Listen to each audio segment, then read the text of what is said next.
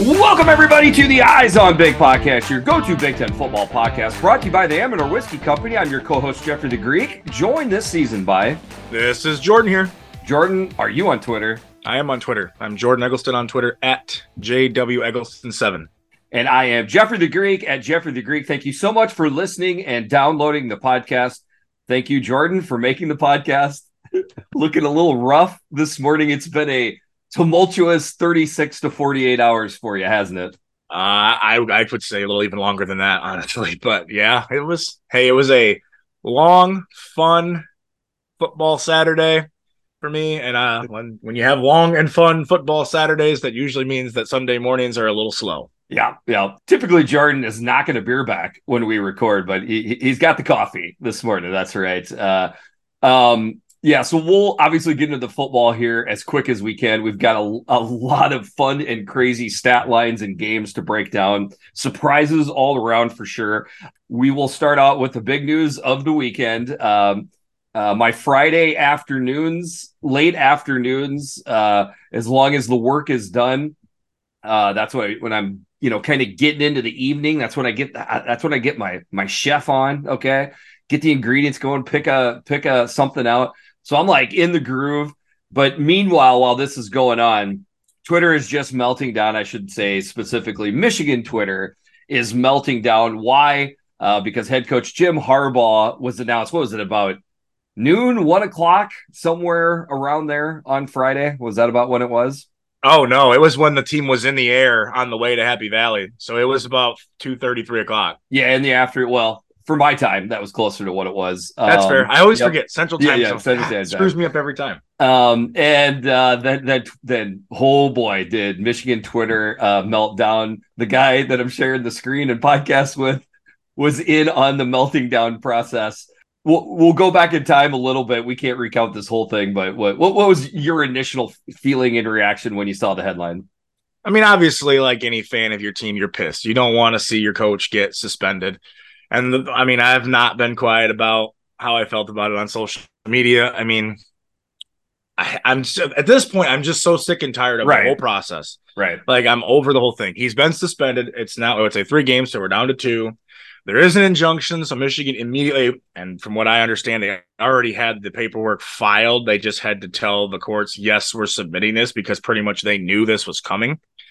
So the injunction's filed. Now there's a hearing on Friday to go over the details of it to try to get a temporary restraining order put on it so that he can be back on the sideline and coach.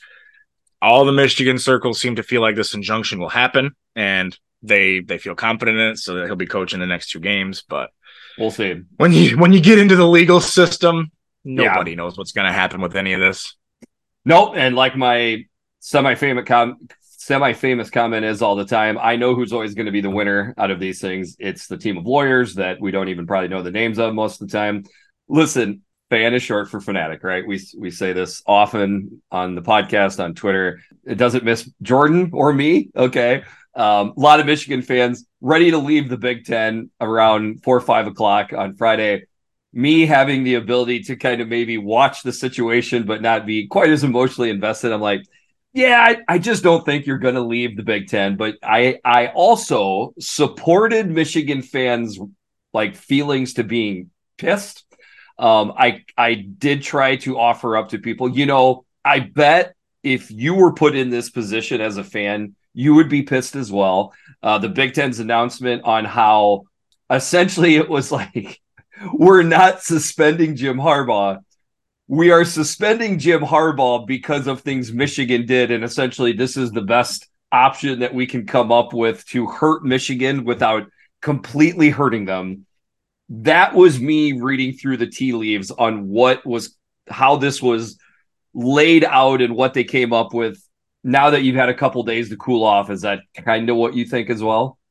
I mean, essentially, that's what they were. That that looks like what they were attempting to do. It's just the way it worded in their statement was really horrible because it says we're not sanctioning Jim Harbaugh, but yet we suspended Jim Harbaugh.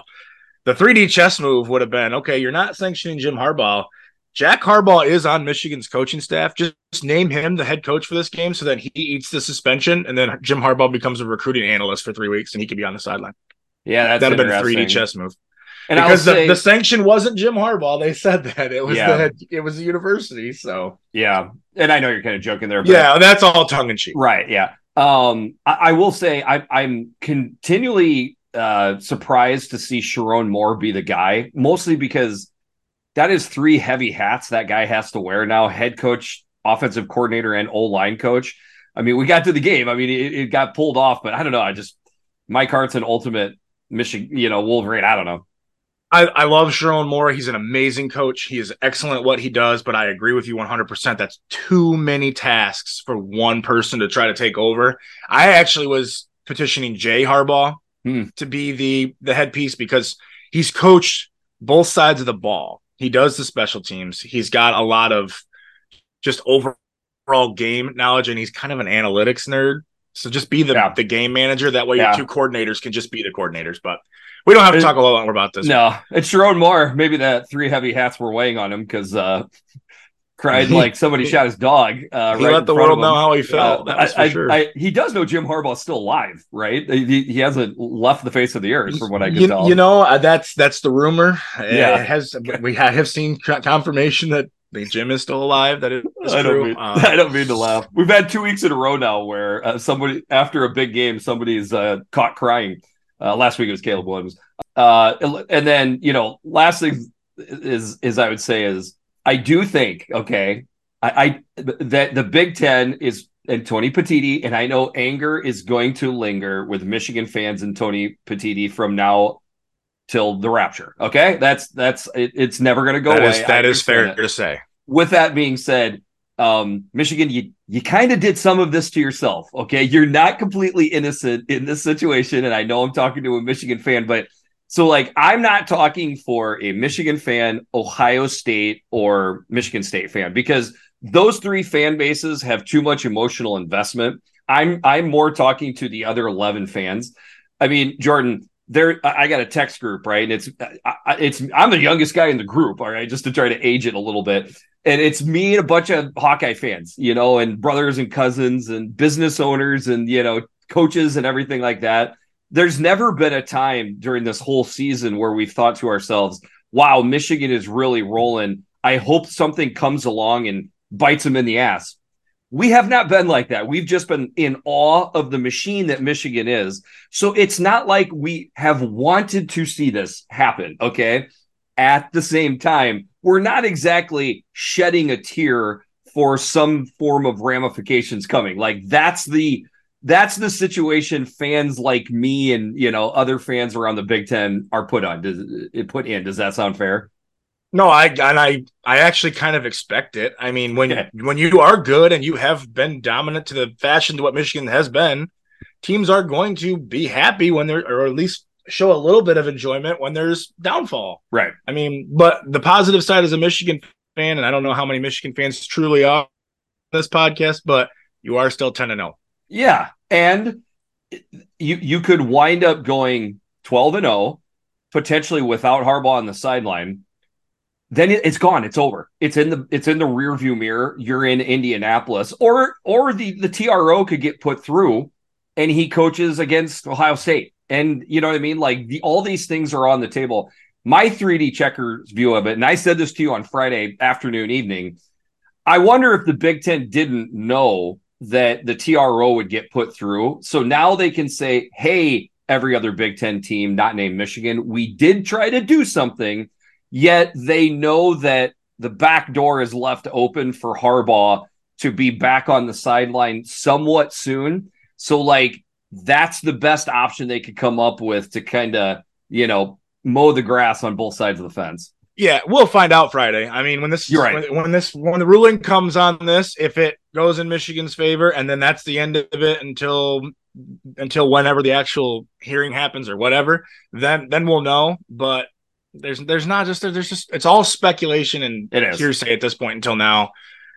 For me, I like I said, I'm just tired, Tired of talking, talking about, about it. I I want man. it to go away. I just want. I mean, this is one of the best Michigan football teams that I've ever seen mm-hmm. and I just want to be able to enjoy it. I understand. I can handle all the jabs and the little jokes about stealing signs because guess what? I'm gonna lean into that too, and I'm gonna I'm gonna kind of play against that theory also. So All right. Well, There you go. The the point being is you'd rather talk about football. So Uh, we just go ahead and talk about Let's football? talk about this week because it was a hell of a day yesterday. It was. It was a crazy day. Seven Big Ten games this weekend. Three games early, three games in the afternoon, one game in the evening. All these games happened yesterday on Saturday, November 11th. We're going to save one of the early games for later in the podcast for our breakdown. First game up Illinois 48, Indiana 45.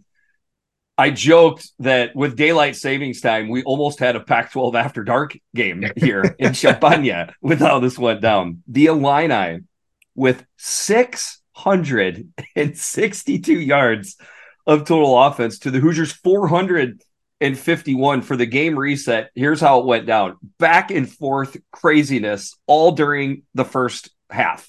Then Illinois kind of pulled away, and then Indiana came back.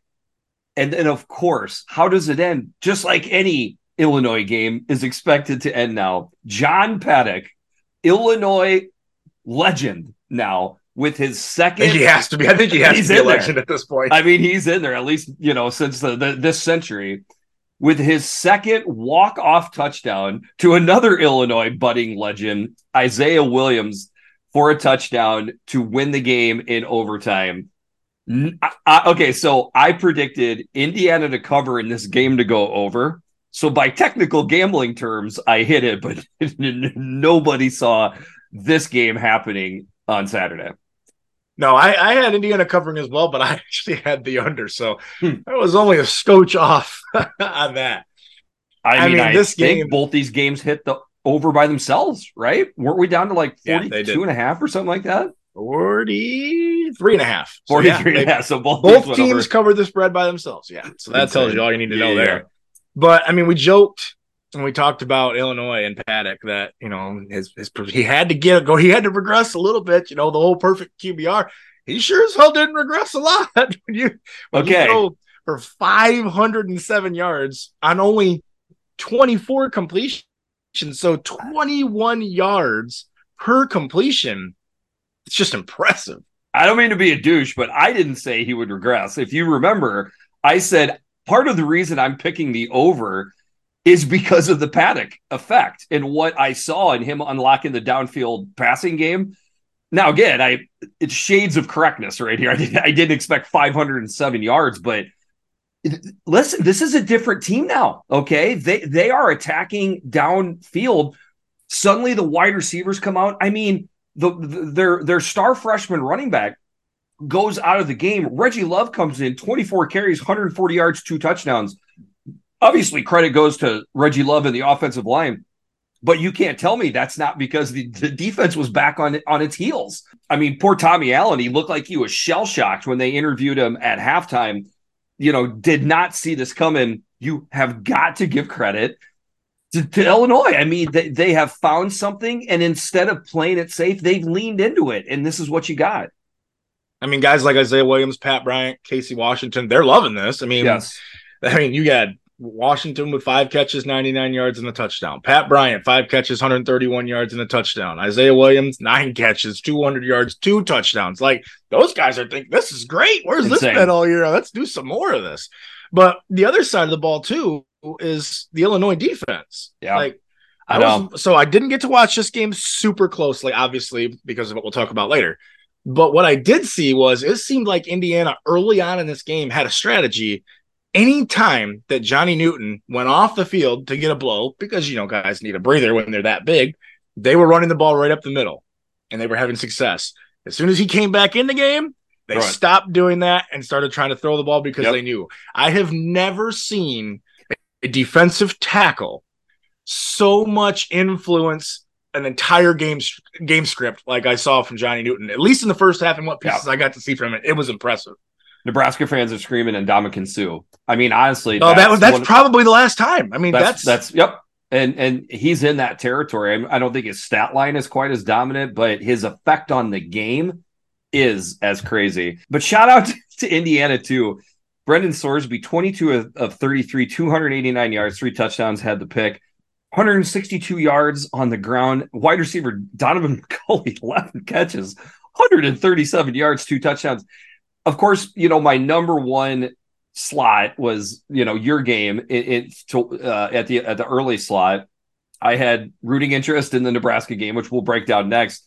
Every time I switched over to this game, McCulley was running down the field, you know, getting open. Like it was just it was it was just crazy. But all credit to Illinois, but also tons of credit to Indiana for showing up these the second half of the season when everybody left them to dead. I know they didn't win the game. I, it's yeah, a painful I'm, loss, I'm guilty.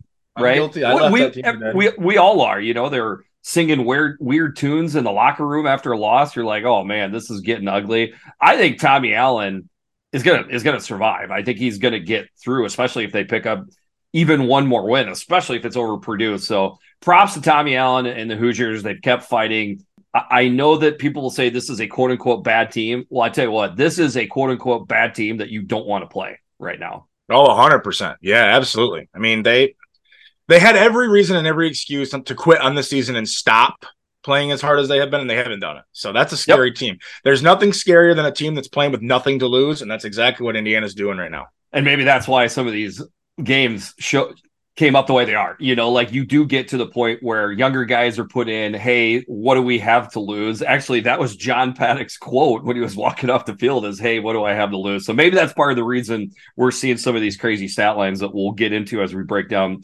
these games. With the loss, Indiana drops to three and seven. So second team to miss a bowl. With the win, Illinois moves to five and five overall, three and four in conference. This will be a theme here. Okay. The theme is for Illinois at three and four in the Big Ten West, they have a chance to win the Big Ten championship.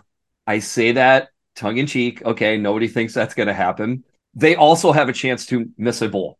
There are the variability teams. in the Big Ten West is so fascinating right now. Anybody, then people are going to say that's the Big Ten West. It sucks. If you can't look at this just, and just smile and yes. say it's a beautiful, beautiful mess, I don't know what's wrong with you. I agree. Uh, and, and I tell you what, right now, the path for Illinois to get to Indy, at least, okay, just being realistic, it is not that hard. We will break that down more in the next podcast, but Illinois fans being left for dead about three, four weeks ago, still have a ton to cheer for.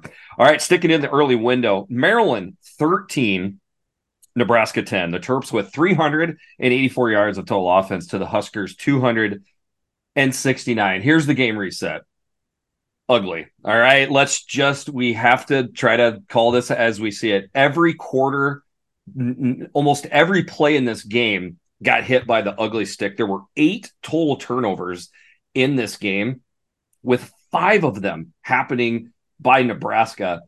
Um, the Nebraska now leads the country in turnovers. Three quarterbacks played for Nebraska. Each quarterback turned the ball over one time. This stat from Jamie Mack at Just Cover blog Nebraska has turned it over on 28.1% of its drives against Power Five teams this year.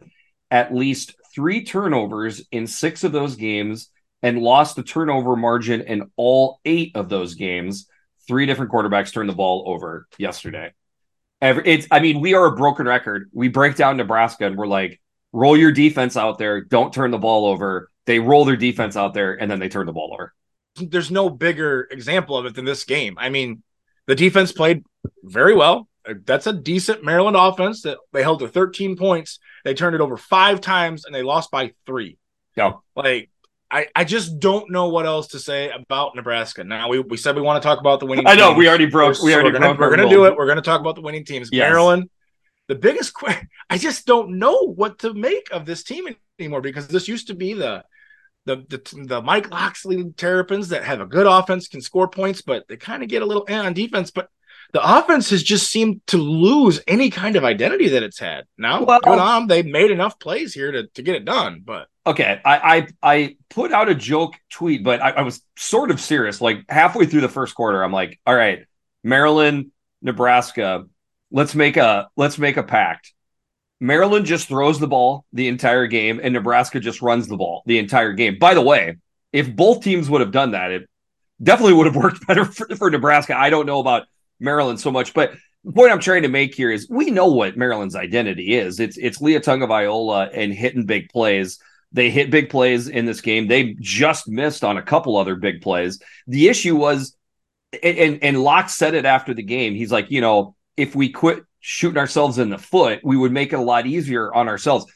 100% accurate. The problem is it's the same thing every year with Locke's teams. It's teams that you see the talent, but they do shoot themselves in the foot. So this was no exception. But Tua Tagovailoa, 27 to 40, 283 yards. And I will give them credit. They kept trying to run the ball, and I was shaking my head, but it started to pop through a little bit. They wound up with 101 yards. Roman Hemby, 74 yards. He had a 4.6 yard average. So, like, they did stick with it and and, and it helped. I think their overall uh, uh, offensive attack. Uh, but every time they had a chance to really kind of put this away, they fumbled or turned the ball over themselves. It was just like that kind of game. It seems like anytime Maryland does have success running the ball, it's it's leaning on Roman Hemby more than the other backs. I mean, I yes. think he seems like that back that needs to get into a rhythm. He can't Agreed. just he can't just get six, seven, eight carries and get his yards. He needs 15, 16 to 15 totally to 20 carries to kind of get that sweat burning or whatever. Because every time it seems like they get him into that window of carries, he has more success. I mean, 4.6 yards per carry, you take that every Good. single time from your feature back. But like Great you said about shooting yourself in the foot, the thing with Maryland was the penalties. Yes. 10 penalties, 92 yards.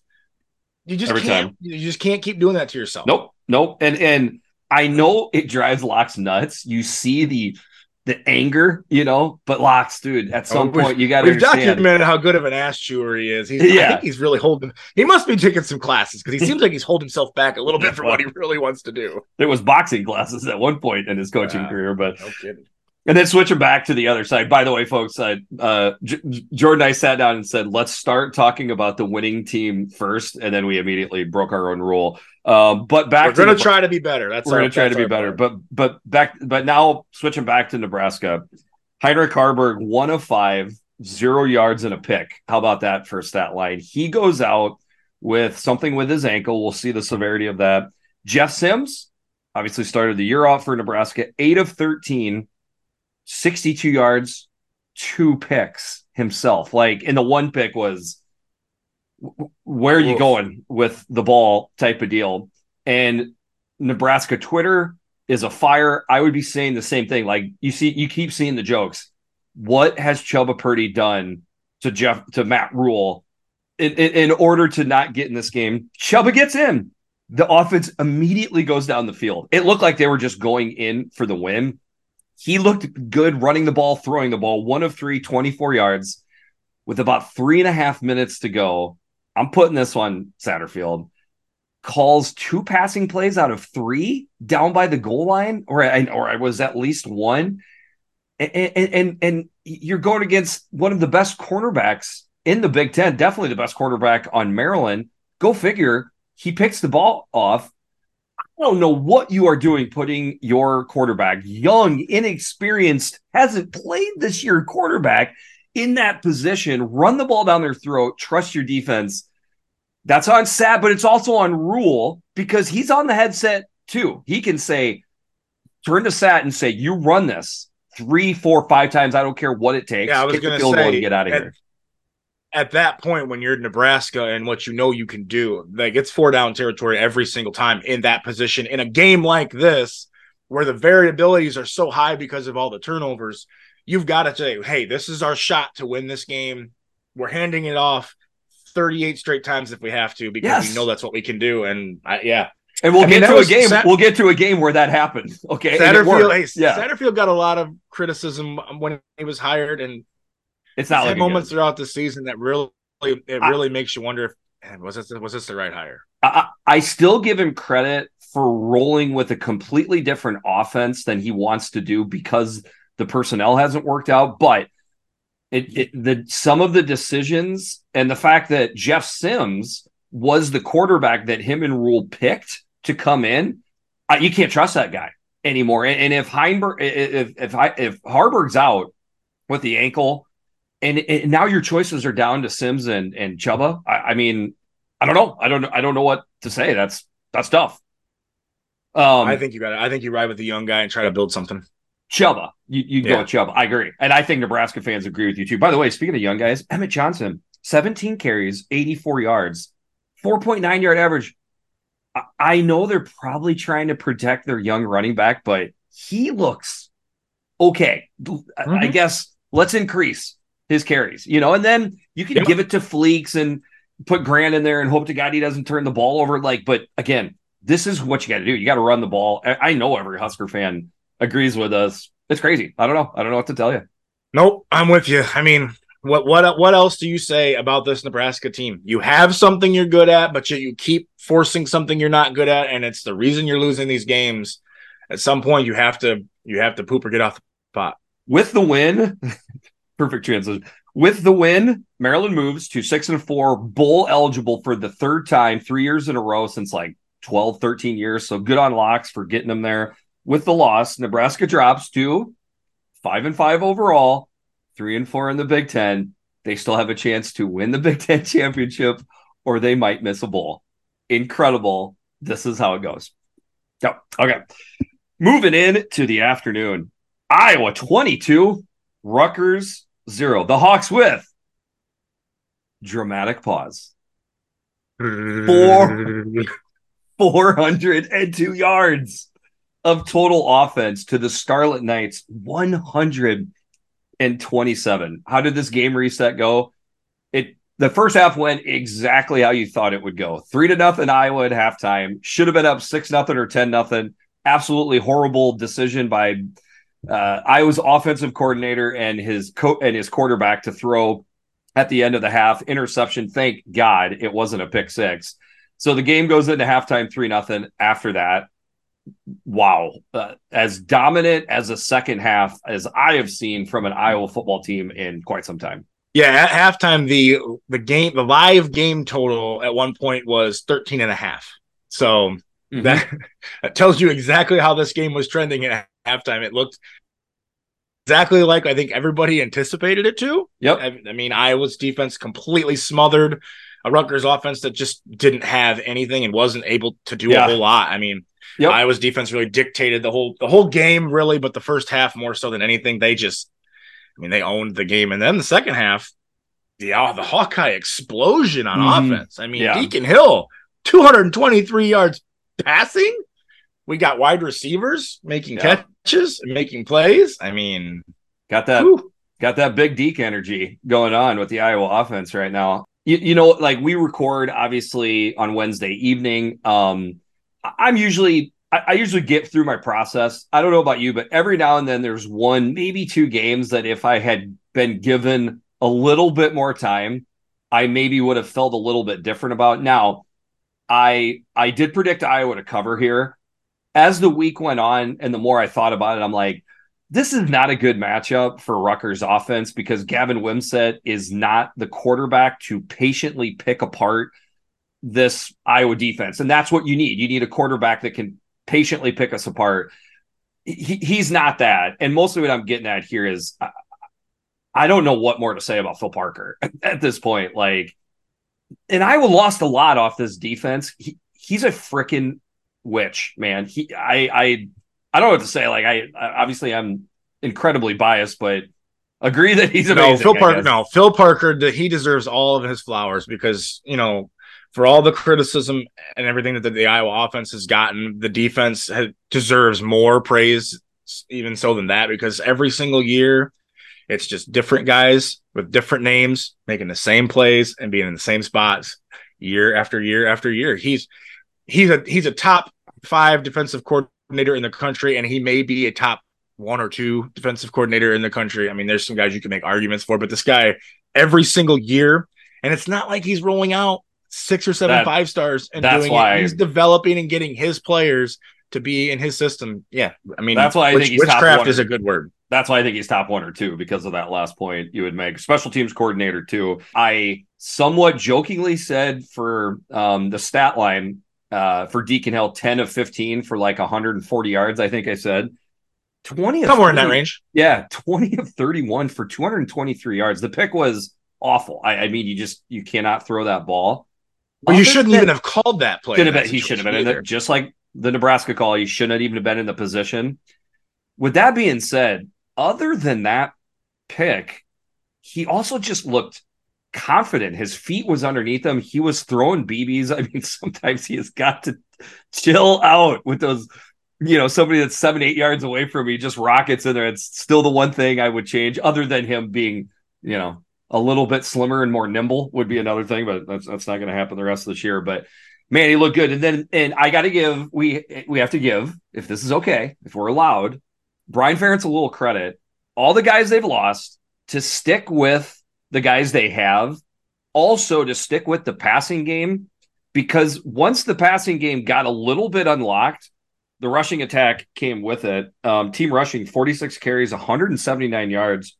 It's a four yard average. Well, Sean Williams, Leshon Williams, 63 yards, 4.8 yard average. So, like, the offense came alive. Shout out to Caleb Brown, uh, wide receiver, Ohio State transfer. He's been kind of learning the offense in and out with something mysterious looked good this game, and he looked good at the end of the Northwestern game too. Iowa fans are praying, hoping that that something has come of Caleb Brown.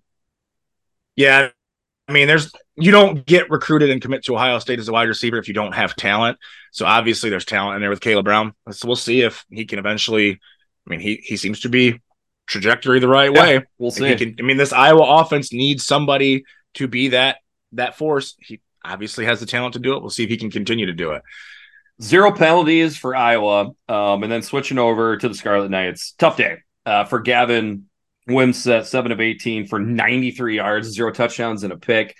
Uh, um, Kyle Mun- the fun guy, we love him, still love him. Dinged up coming into the game, got dinged up again. That definitely doesn't hurt your your rushing chances, but I gotta say, team rushing 23 carries for 34 yards a 1.5 yard average. I mean, this was a rushing attack that kind of tore up Ohio State the week before. You know, one of those is on a gadget play. I understand that, but like, fair enough to say they looked a lot better running the ball last week. It was not there on Saturday. And I think it's what you kind of mentioned about Wimsatt needing to be that quarterback that can kind of patiently pick you apart. I think Iowa realized very, very early on that was not on the table, and they were able to almost erase the pass as a threat and just said, okay, now what? Now what yeah. are you going to do? Yeah. Um, picked up a ton of Rutgers followers this week so on Twitter. Had some great interactions with Rutgers fans. They do exist, folks. I know they're disappointed. They have the right to be disappointed. This was just a bad matchup and a bad day. Okay, it's tough flying from to the middle of the country in that setting to get that win. This is still a good Rutgers team. All right, you they could still finish nine and four right? Eight and five in that area, which is way bigger, you know, better year than anybody was thinking. So, like, don't lose faith. I still think there's one or two or maybe three wins left for Rutgers. Just a bad day in Iowa City. With the win, I mean, the, oh, the list of teams that have gone into Kinnick Stadium and had bad days is extremely yeah. long. Like I said, there's I don't think this Rutgers team has any reason to hang their head. There's there's winnable games on the schedule, and they got a bowl game coming. And the, I think the needle is moving up for the Scarlet Knights team it's just yep. a tough spot and a tough matchup. Yep, absolutely. With the win, Iowa moves to eight and two overall, five and two in the Big Ten. A commanding lead in the Big Ten West. If they win one of the next two games, they're in Indy. They're guaranteed at least a share of the Big Ten West title. Obviously, that's not the goal. There's also just other teams that could lose, and that would be enough to get them in. But, you know, a lot of, well, we'll get to the power rankings in the end, but I think it's pretty impressive. You know, like Iowa has separated themselves at least to a certain degree from the pack with the loss. Rutgers falls to six and four, also with the win. Kirk Ferentz ties Bo Schembechler for third most wins of all time. Yes, I know, Michigan fans. Bo Schembechler. Nobody's saying Kirk Ferentz is a better coach than Bo Schembechler. Bo Schembechler got there in four and a half less seasons. Okay, I get it. I, I understand that as my as my five year old says, I know that when you when you point point out something to him that I know that. So I know that Michigan fans. With that being said, shout out to my former coach Kirk Ferentz. That's that's a pretty big accomplishment when you're up in the win totals like that. If nothing else, in today's climate of college football, what it is, it speaks to the fact that the longevity and how long he's been there and been able to be successful that alone is impressive. And then you get the wins and to continuously just have a program that I mean, the joke is always, oh, Iowa's going to win eight or nine games every year, right? And they have that up year. That's a that's a commitment to to, to KF right. because that's not easy to do in today's climate. Fans start to get restless. That is accurate, and we know that uh, KF's drink of choice is uh, St. Pauli Girl, a quality beer, by the way. But maybe for something that big, maybe maybe something a little bit better, like I don't know, like Amador. The Eyes on Big podcast is sponsored by the Amador Whiskey Company. Our unique process takes the highest quality Kentucky bourbon finishes in California wine barrels. This double barrel aging technique creates characteristics from the individual barrels that are blended together to make an exceptional whiskey. Perfect sip neat or in your favorite bourbon cocktail. Amador is the perfect go-to this fall on game day. Amador Whiskey Company, born in Kentucky, raised in California, moving in a little bit deeper into the afternoon. How about this one? Purdue 49, Minnesota 30 the Boilermakers with 604 yards of total offense to the Gophers 407. If my math is correct, that's 1,011 total yards in West Lafayette. How the game go? It was kind of back and forth in the first half. I mean, I felt like both teams were certainly in it, mostly because both teams' offenses were just exploding left or right. And it was 28 to 20 Purdue at halftime. And that was it. Then then uh, 35 to 20, 42 20, game over. Purdue just took over. Uh, again, teams you think you know, but Purdue should be left for dead. Then that Rose running backs and that offensive line take off. Shout out to Purdue for for fighting. I mean, you run the ball for 353 yards against a Gopher defense that is traditionally pretty good, and this season yeah. has been very good against the run. That's impressive. That's, I mean, it takes so much pressure off of Hudson Card because we've always said this Purdue team, it's like it feels like it's Hudson Card or nothing this whole year. Is kind of what it's been. Well, that wasn't the case today. They were able to run the ball. And because of that, then you have Hudson Card who goes 17 for 25 for 251 and three touchdowns. It's amazing what happens when you have a nice complementary running attack, and I would say elite running attack in this game. What it does to a quarterback and receiving game and how efficient they can be when they that that's just not an all-out pressure on them all the time. Right. 44 carries, 353 yards. That's an eight yard average, right? and Devin, it's hard, to, it's hard to lose a game when you do that. I, like, I would think you would. I think I would think you'd win 99 percent of yeah. the games. Devin Mockobee 152 yards at a nine yard average. I said Tyrone Tracy Jr. would be a guy to look for to pop. He did 122 yards, an 8.1 yard average, and two touchdowns. So like he popped. It's just that Devin Mockobee popped even more insane. Deion Burks, good good day, 60 yards and a touchdown. Garrett Miller, they got good tight ends, 65 yards and a touchdown. I, I tell you what, man, like it's going to be interesting to see where Purdue goes with re- recruiting and stuff because I see snippets.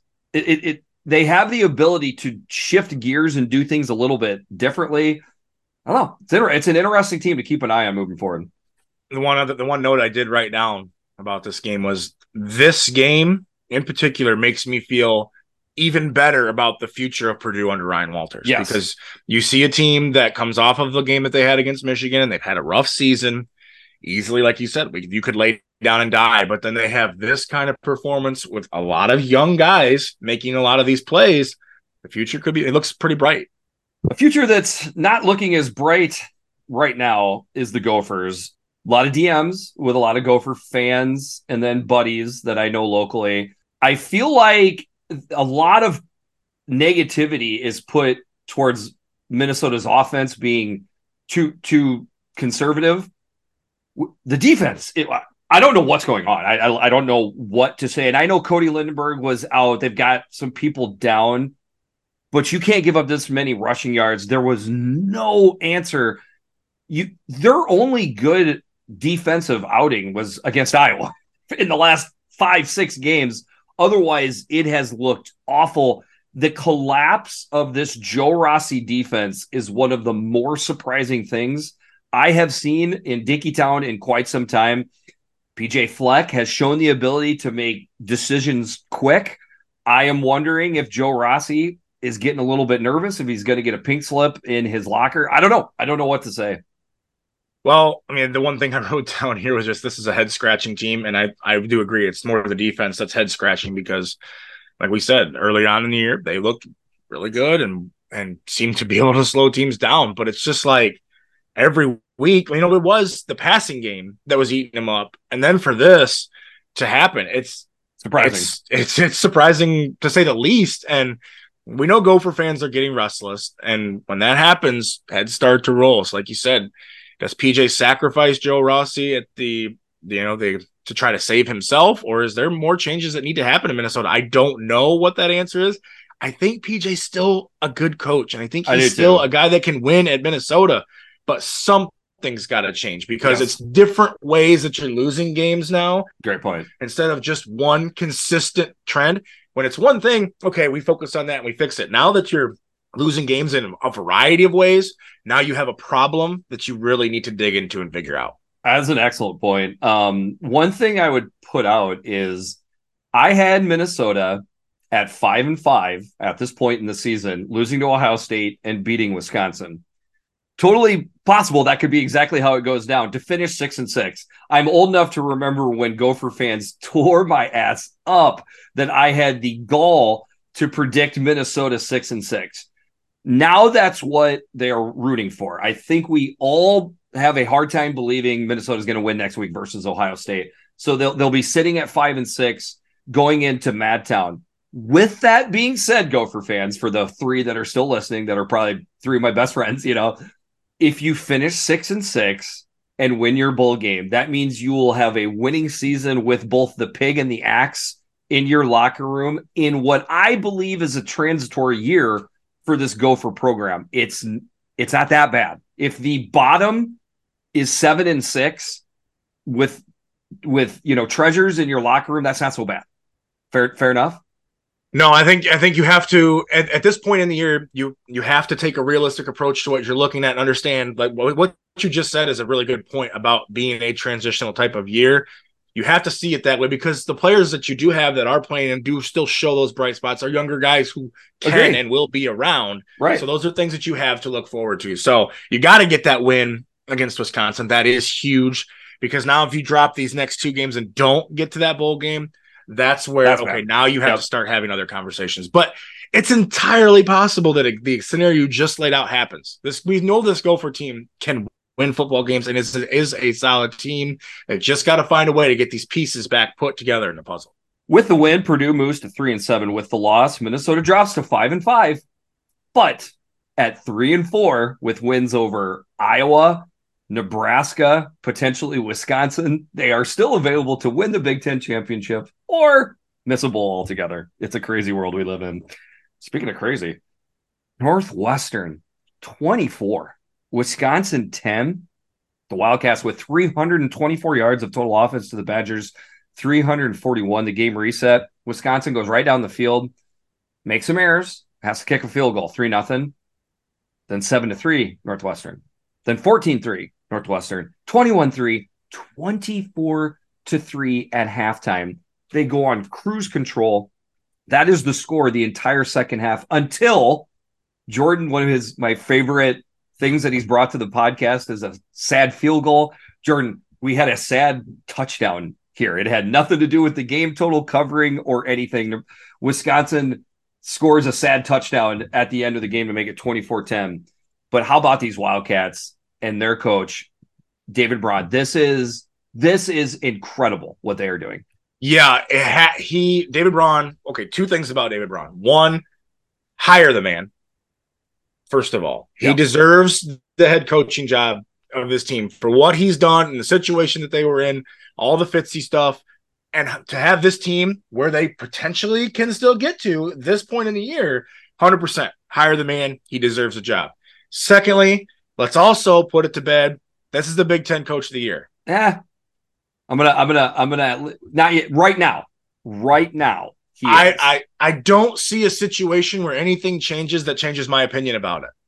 I mean, I that I mean, it's my opinion, I suppose, but I think with what he's done with this team, that is the Big Ten Coach of the Year because it, it's it's just impressive to me. I'm so impressed with how he's able to rally this team and keep them going in the right direction and still have a shot to get to a bowl game, I, I, it's nothing short of amazing in my eyes. I want to be clear. I agree with what you said. It's it's amazing what the dude has done. I would say the other coaches that are in the running, it, if Northwestern finishes five and seven, still impressive. If Iowa finishes 10 and 2, KF is in the running. If Ryan Day goes 13 and 0, he's got to be in the running as well. Those are the other two coaches that I would say are in the running because your guy's not going to be in the running. That, that no, that's just so no, so he's he's fine. off the table. So like I would say those are the three coaches. And then here's the crazy thing does the Northwestern administration even want him to win the award? Because if he is the coach of the year, you have to they hire have the guy. So right. does that put them in an uncomfortable spot where they're like, now we can't even do a coaching search because I don't know. But you look on the sidelines, right? Because uh, in the in the afternoon window, it's tough. Okay. Um, side note. Side note. By the way, when when one of the games that you're watching is on Peacock, aka the cock. So that TV, you, you you can't do anything with it, right? I'm I'm calling that nope. now the the cock lock.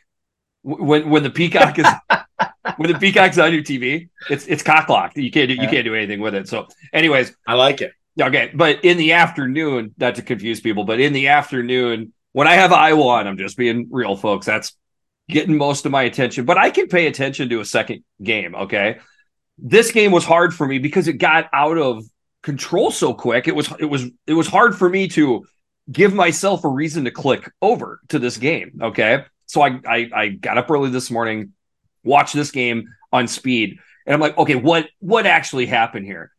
What happened is Northwestern just kicked their butt. Northwestern came out to play. The energy on the sideline compared to Wisconsin is insane. It's palpable. You can't deny it all that credit goes to David Braun. So I, I, want to make sure I'm clear. I'm trying to give him as much credit. By the way, AJ Henning, Cam Johnson, Bryce Kurtz, we got wide receivers now for Northwestern making plays. Didn't even know Ben Bryant wound up being the quarterback. This was absolute mystery. Hasn't played since September. He comes in 18 to 26, 195 yards, touchdown, no pick, ran for almost 140 yards. Cam Porter showed out. Joseph Himon breaking through like he does. He's a little speedster. It is incredible how much better this team got. Has has, and has, that I, I agree. And it seems like every week it's it's the it's the trend that you want to see from a team that is developing because every week they get a little bit better and a little bit more consistent and they find another way to do okay oh look they now now they're doing I can this. do this yep now we have uh, extra wide receivers it's not just Bryce Kurtz we have a couple other guys oh now our running game is going well I mean, as a Northwestern Amazing. fan, you have to be happy oh, with what are. you're seeing and how this is trending. On the other side of the ball, as a Wisconsin fan, it's concerning. Boy, everything that we just said on the positive for Northwestern can be said on the negative for Wisconsin. Luke Fickell is looks visibly ill. Okay, ex Buckeye announcer actively calling out their effort and desire to win this game pretty ballsy if you're going to say that as an announcer, but it looked bad. There were comments after the game saying we're going to figure out who's in or out. When you're mid November making those comments, that ain't a good thing. Predicted Kurt and I, and then I think you've been saying the same thing since you know you've been on the pod early in the season to start the season. We predicted that there would be a transition period. You don't just go from Wisconsin football 40 years to this, but this is more to it than me. I mean, th- this is this is rough to watch right now if you're a Badger fan. Yeah, because well, we talked about a little bit in the preview that we thought, okay, Mordecai's out, Braylon Allen's out, Chimere out. Well, two out of the three of them played. BA tried to play, and you right. could tell it just just wasn't there. But so the guys that you quote unquote are your starters and the guys that you want to have in there played, and you still just could do nothing. Like there was there was nothing this Wisconsin nothing. offense had any success with. And yeah. at this point in the year, you have to know what you have and who you are. And when you have your pieces, what you can or can't do. And it just doesn't seem like that's there at all. The one piece that we did see that was good is, is Will Pauling. Uh, he's still he's still able to make plays, but other than that, I, right. it's a it's a whole lot of eh. Yeah, I give a shout out to Will Pauling because we heard about all of these wide receivers and how much better they were looking and everything like that. There's only one wide receiver that has looked as good as was advertised in the summer, and it's Will Pauling. 10 catches, 96 yards. In all honesty, Tanner Mordecai looked pretty good 31 of 45, 255 yards. Had the one fumble, but I mean, it was essentially a meaningless fumble. It was late in the game, but zero touchdowns to the zero picks. There's it, it's the same kind of thing we said leading up to this game. Between the 20s, this is a pretty darn good off- offense, but once it gets into scoring range, penalty, dropped pass, bad play call, missed field goal. I I don't know what to say. It's the same thing every time. Got to go to coaching at this point. i've actually been fighting Wisconsin fans like ah.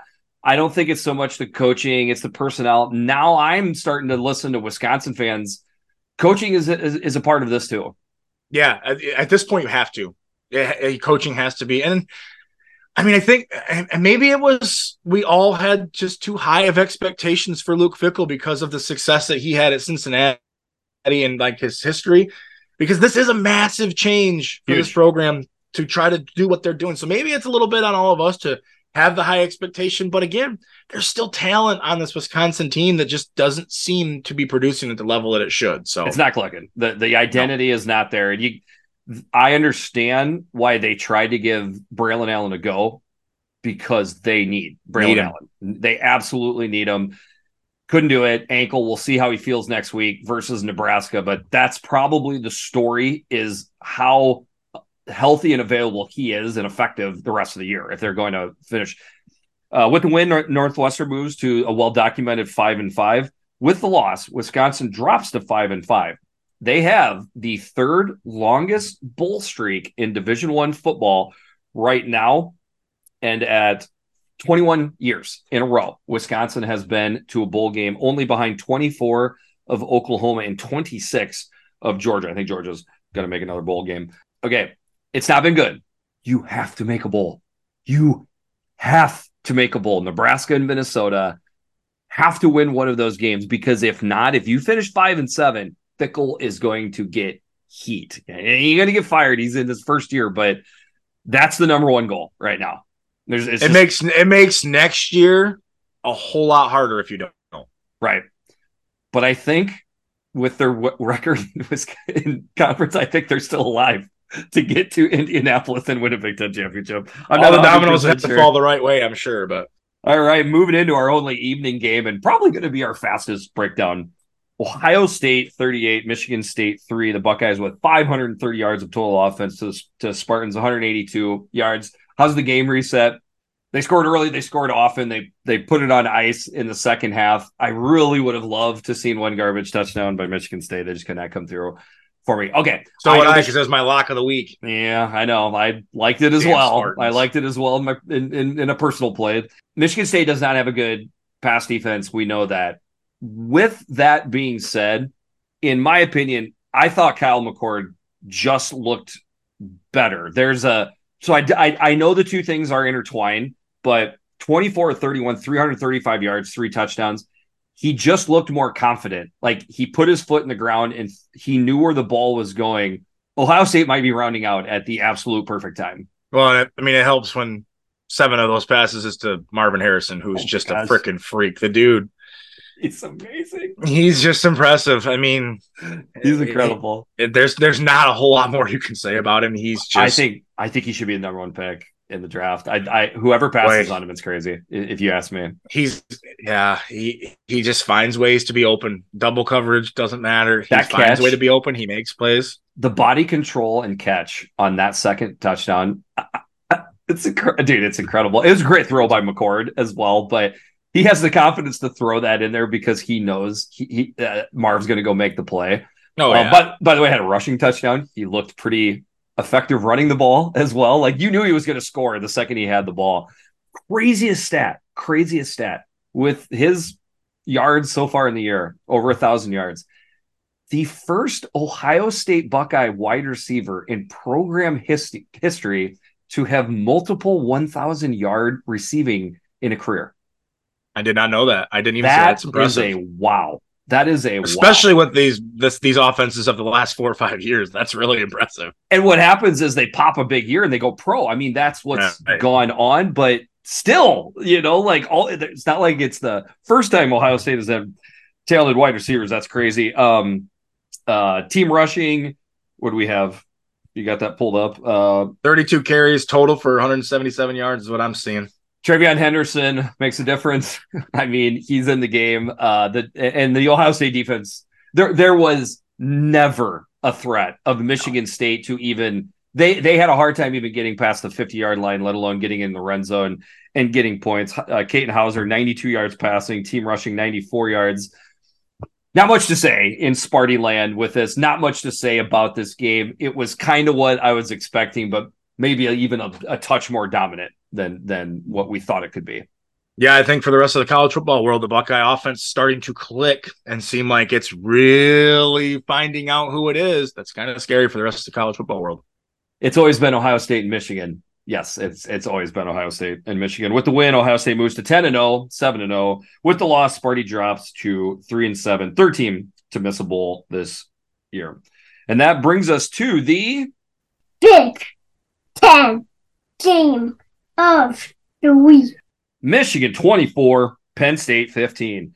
The Wolverines with 287 yards of total offense to the Nittany Lions 238. Game reset as Penn State went down the field, went up 3 nothing. And that was kind of it. The boa constrictor was put on. Um, Michigan didn't exactly ever run away with it they're also, well, technically they did run away with it.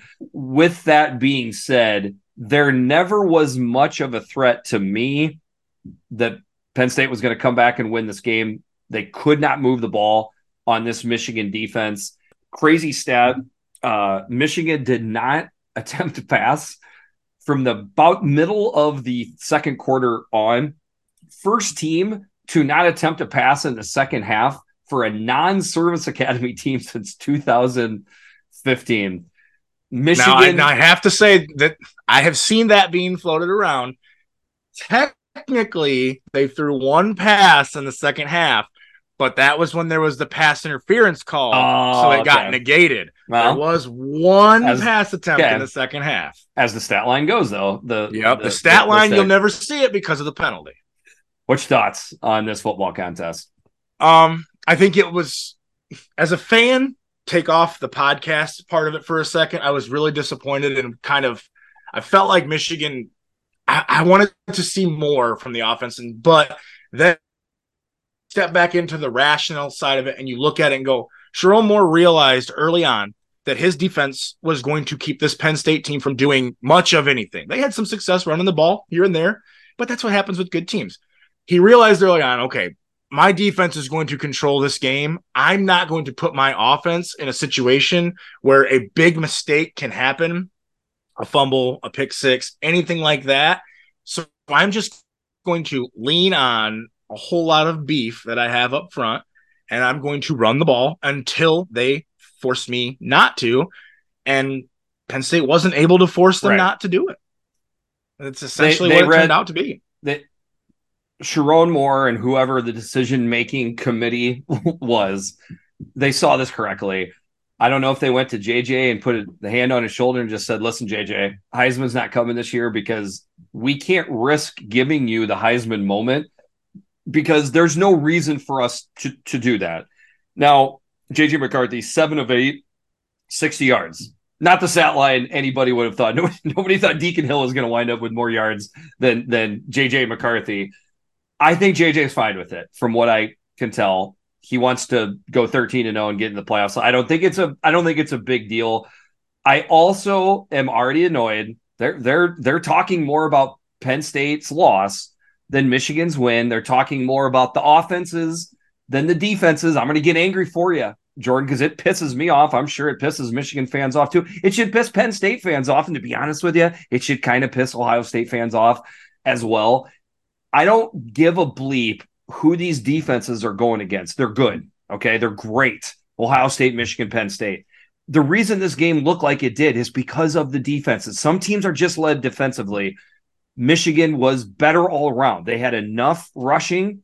Blake Corum with a great day, 145 yards, two touchdowns in a big moment. This is what you get with these teams. They're leaning into their strength. Shut up, people. I don't know. I don't know what to say.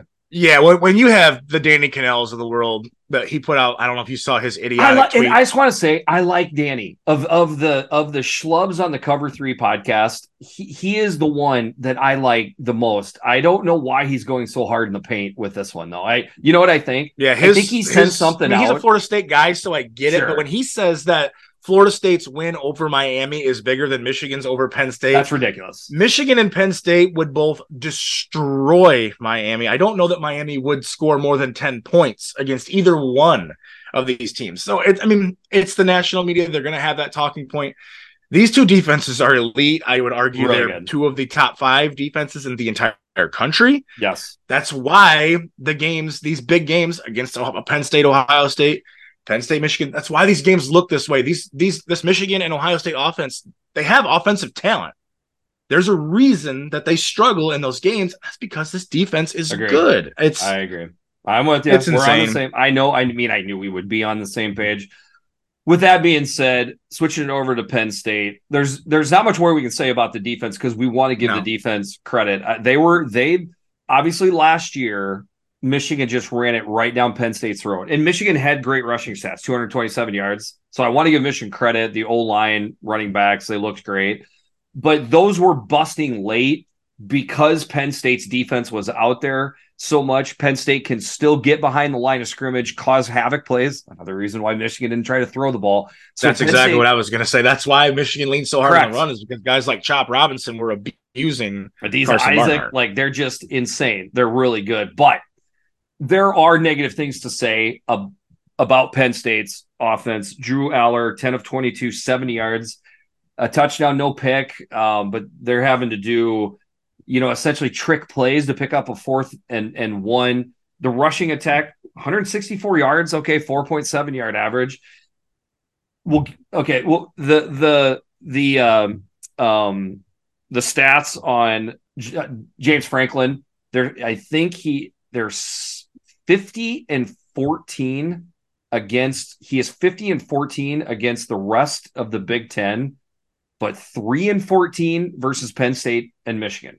Those those are the stats. One win over a a top 5 team this century. That's another crazy stat. So Those don't all fall on James Franklin obviously so now you have Penn State fans and they are angry. I I can't speak for a Penn State fan. I, I would say they're over angry. I lead into what you said. They're a year away, and I I still believe that. The consternation though that I understand is you're such in big games, and what exactly do we have with Drew Allar? Those are the questions that need to get figured out ASAP in the offseason. I think it's possible it wouldn't be crazy to see a new offensive coordinator, a new a new take on this because you can't fault the overall feel of the program, recruiting, defense, all of that looks excellent. The rushing attack is still good. It's just pop plays out of the throw game. That's what's holding Penn State back. Yeah, and I saw some some Penn State fans like they were really down on the the wide receivers because they just quote unquote weren't getting open, but there were times where guys were open and Allar missed them, and, and I think a lot of it was he got happy feet, and it and it didn't seem like Michigan was getting a ton of pressure quickly, at least. But he got happy feet pretty early on in that game, and I think that really just kind of shook him as far as the throw game goes. Because there were some throws that he made that were behind behind some open receivers that could have kept drives going.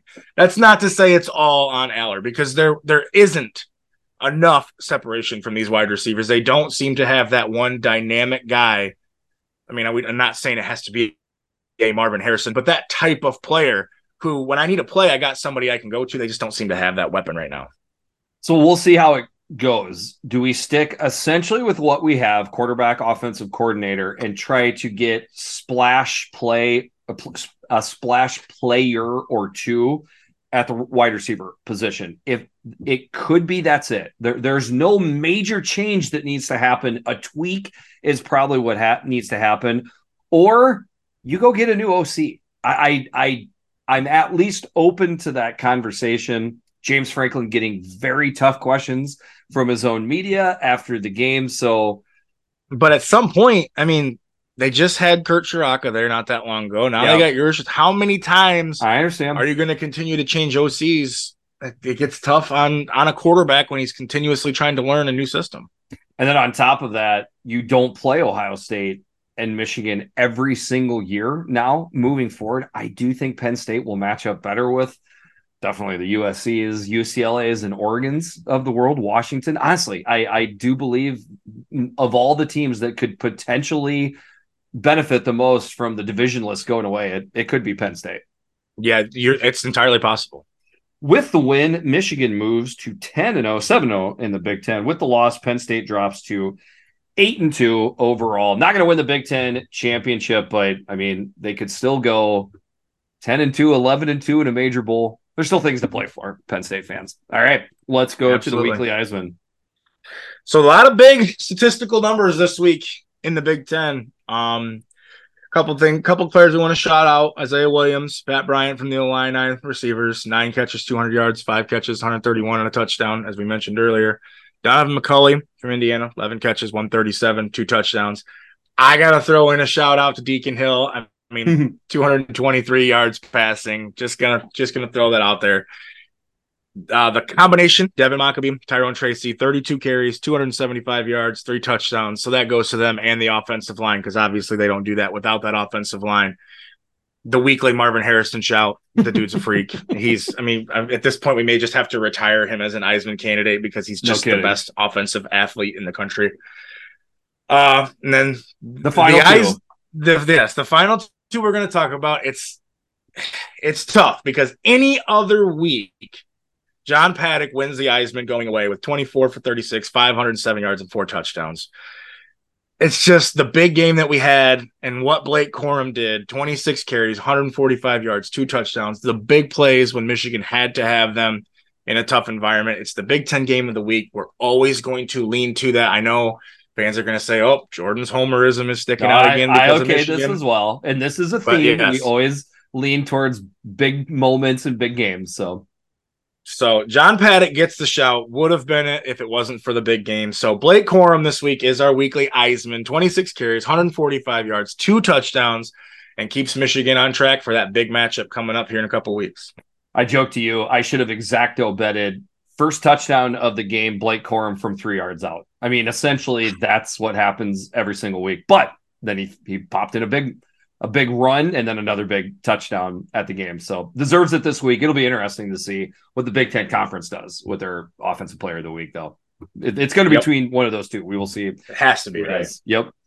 All right. Last segment on this podcast we do every week is my weekly power rankings. We've had some movement here, a little bit, or a little bit of subtle changes here. Nothing changes at the top. Michigan number one, Ohio State number two. That will be officially settled in a couple weeks here we officially now have a line and we have a second tier down with Penn State being in the tier by themselves at number three. I don't think anybody's really going to challenge me too much on that. Maybe a little bit more, uh, a little crazy for some. A another team on a tier of their own is the Iowa Hawkeyes. So one, two, three, four, and five actually have not changed, but at this point, Iowa is three wins above anybody in the Big Ten West and two wins above anybody else in the conference, I think once you're in mid November, that's a tier at that point. If you're that far up, is that fair? Yeah. I, I don't know how anybody could argue with any of this top four or the separations that you okay. have. I mean, Michigan and Ohio State both beat Penn State. Penn State beat Iowa. Iowa beat who you have at five. The separations are there. The order. I mean, to me, that's how it has to be with what we've seen. And I think Iowa could be as high as 15, probably 16 or 17 on Tuesday night. That's another thing you can look at as far as the separation. Then we get messy, boy. Holy buckets. This is where the fun's at. Five Rutgers. That's where they were at last week. Yes, that's right. I kept them there. The, who to put in front of them? That's the thing. So, that's so, that's the biggest okay? point. and, and everybody and and I know what people do. I do the same thing. You look at a team where they're at, and you think to yourself, well, how can you put that team there? And I keep asking the same question. Then who are you going to move in front of that team? That's where the issue is at. I got Northwestern all the way up to six, moving up six spots. Okay, you're you're agreeing. I don't know. I don't disagree with you. Part of the power ranking is is there there is recency bias baked into this. I'm still taking head to head to account, but you have to look at current trajectory. And right now, they're hot. Northwestern's hot, so they move up. Uh, I got Maryland yeah, at it's, seven. It's, it's it's warranted at this point. Yep, I got Maryland at seven. You could you could move either one of those around. Wouldn't wouldn't bother me whatsoever. Maryland does have more wins. I got Illinois up one spot to eight. Again, they look like a different team with Jeff Vatican in there. That's some uh, something to look for. I got Minnesota at nine. Illinois just barely beat them last week, so to me that's perfect. But that's Minnesota moving down three spots. I got Wisconsin moving down two spots to ten. They could be lower, but I've got Nebraska right at right underneath them at eleven. Nebraska and Wisconsin have the same record. So I got Wisconsin or uh, Nebraska dropping four spots. They just lost to N- Michigan State, who had a six game losing streak coming into that game. And then they just lost to Maryland, who had a four game losing streak coming into that game. And they've turned the ball over how many times? I got I got chewed out by a guy named Herbie Hype or Hype Herbie uh, for where I had Nebraska, and I'm, I'm, like, bro, you know, like stop turning the ball over, and you'd be higher. And he's like, we've been turning the ball over all year. My argument for my argument for him would have been, hey, I moved you down as many positions as interceptions you threw this week. That's, that would have been one way I could have replied. Um, Purdue at 12, dude, I don't know what to do with Purdue. And I told Purdue fans, I don't know what to do with you. Your your team looks better, but your overall record is ass. So you you wind up at 12.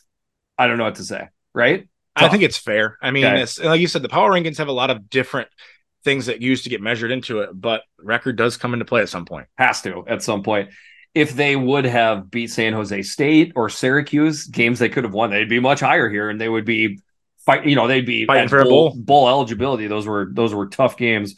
Indiana 13. I kind of feel bad putting the Hoosiers at 13. They are fighting. They they're dangerous, but they're not good. And then I got uh, overall records is, is what I mean. Then Michigan State at 14. I thought about putting a line of demarcation and putting Michigan State all on the tier below, but I figure Sparty fans have suffered enough this year, so I just kept them in there. Yeah. Um, so I want to say this. Everybody focuses on how mid to use a you know a, a, a term the kiddos use how mid what the young kids are saying. Yep. Everybody is four through 14. And there's two things that I get puffy chesty about. Number one, I would appreciate if you didn't put Iowa in that situation. Okay. Iowa's got a chance to go 10 and 2. So that's not mid. That's at least good. Okay. Or pretty good. Then the other thing I would say is Michigan State, not so good. All right. That's that's that's that's not a good football team. So we, we can all agree with that. With that being said, five through 13, okay, which is Rutgers through Indiana. These aren't bad teams, folks. I, the Big Ten does not have, or at least only has one bad team. The ce- the ceiling is high for two teams, and the floor is high for everybody else. So it doesn't make the most aesthetically pleasing conference from top to bottom. I do believe, though, a lot of idiots from the Big 12, ACC, you can throw them in there. They think they are so much better than teams five through 13. In my probably biased opinion, I don't think they are. I think those teams are a little bit better than what people think. You can go through every single other conference and make a power ranking, and it would look very similar to what the Big Ten does as far as what we have tier wise. Each conference has one or two teams at the top that is a little little bit of a step above everybody else. Yep. There's a chunk of two to three to four teams in the middle that are closer, yep. and in the bottom is clumped together too. It's this is what college football is, is, right now, and anybody that's saying otherwise is just being it's their homerism to their own conference. But why why is it? And maybe it's just because I'm more sensitive to it. I don't know, but it sure seems like the slings and arrows are put out on the Big Ten more than the other conferences it's eerily similar to why is it that a, a team that's a game that's 13 to 10 is absolutely attacked, but a game that's 52 to 49 is a joy for everybody to watch. I watched, you know, a, a, pretty big chunk. I had I had a rooting interest, as as we say, in that that USC Oregon game. Oregon's good. USC's defense is trash. It's Abysmal. so bad. Um, and and then sticking with the Pac-12 theme here a little bit, they they've looked a lot better this year. They deserve credit for looking better. Washington and Oregon have separated themselves. These are obviously the, the, the two best teams, very similar to what Ohio State and Michigan have done. Okay. After that, Arizona seven and three, Oregon State eight and two. Doesn't that sound quite a bit like Penn State and Iowa right there? Fa- Fair. Yeah, and you could you could argue that Oregon State is the Pac-12 Iowa. Like their Right. offense is, I mean, it's a little bit better than what Iowa's has been, but they rely on their defense. Right. Now, I will say Utah would be matched up around Rutgers, probably going to lean, you know, Utah there. But That's then still going to be a good game. Right, exactly. USC is is the next team that's there. At this point, I don't know. With that defense, they could lose to anybody. They they are absolutely falling apart. And then you mentioned the ACC. We'll go through it quick. I know this is already a long podcast. Florida State, very good, top team for any conference. Louisville is the second team down. I mean, they played. Was it Thursday night? They look good, but not. You know, do we do we really think Louisville should be up there with the top two or even three teams in the Big Ten? No, I I, I do not believe so. UNC, crazy game they played. I, what again? We don't have to go through each one of these, but it's it's it's very similar. And then the SEC, it's the same thing every single year, right? Georgia and Let's, Bama, let's not for, let's not forget about you know just back to Louisville for a second. Okay. They played Indiana right at a neutral site earlier this year and won by seven points. it- it- Indiana had their chances to win that game. Yes. Now, I understand maybe Louisville's gotten better, but hey, that's what we got for on field. Like you should be beating what I have ranked as the 13th best team in the Big Ten by more than that. If you're a team that's supposed to be considered to hang with Michigan and Ohio State, give me a break. Um, Alabama has rounded into a friggin' machine again. Georgia is Georgia. Those two teams are are incredible. Missouri's good. Tennessee overrated. Ole Miss overrated. Texas A&M just fired their coach. You know, LSU they got their own issues. Like I, I'm not saying there isn't good teams three through five and six in the SEC. Just don't think they're as big and great as what they get, you know, put out to. It's because it looks different in the Big Ten. That's why. It's because it's defense driven, not offense driven. That's why it gets the criticism. All right, then the other thing I was going to say, but we will save it for the next podcast. It could actually tie into a theme that you were thinking about, which is college football playoff scenarios. Because I put a tweet out with the top eight teams: two from the Big Ten, two from the SEC, two from the Pac-12, one from the Big 12, um, one from whom, I, who am I missing? Um, ACC. ACC. Thank you. Yep. So as spread out as spread out can be, maybe we'll we'll talk on that on the next podcast because we got two weeks left. It could be a wild and woolly finish in the, for uh, the Oh, college it's- football it's gonna be the- it is. It's going to be because two of those teams play each other. Four of those teams have played each other. Two other teams could play again. Yep. And as a teaser, we could have two Big Ten teams playing two SEC teams in in the college football playoff. It is. It is not impossible that that could be the scenario. I don't even know how I feel about that right now, to tell you the truth. Yeah, yeah. I don't, I don't want to get down that rabbit hole right now. Jordan, Jordan, little hungover, just got a little bit sweatier right there when he thought about that one. All right, man, that's a long pod, but that was some fun football. You got anything else you want to add? Nope, that was a fun week. A lot of good games. The end of the season is fastly approaching. I, my my my call to order for everybody is to enjoy it Okay, because college football will be over before we know it. Let's Okay. enjoy these last few weeks that we have and really get ready With- for the fun that's about to happen. and with that theme, I told you I was going to put the screws to you at some point, but Oh boy. you you you you you're, you've been awesome all season long. I very much appreciate it. All that I've I've heard tons of eyes on big listeners tell me how much they appreciate you. You know, there's the potential that you might have to record a thoroughly painful podcast in two weeks to the day. Are you are you committed? Will will I see you that next Sunday? Uh, are you like hypothetically saying that Michigan's going to lose that game? Is that what is that what you're getting at? I am hypothetically throwing out the possibility that you might actually have to record a podcast after a loss, and I'm just I just want to make sure you're you're I aware will, that that's a scenario that could happen here. I will fully commit to it, Okay. and if that day should come, I will be here. And Be yourself. I, I yeah, I, I I'm a at the end of the day, I'm a football fan. I can I can respect it. Okay. We'll see how that game plays out. I might be bitter. There'll be some sour Might grapes, be but I can be You might. I can be as objective as possible. I don't think we're gonna have to worry about it though. Oh boy, confident Michigander. All right, I am Jeffrey the Greek. I'm Jordan. Don't forget to ask for Amador. This has been the Eyes on Big podcast. We'll talk to you soon.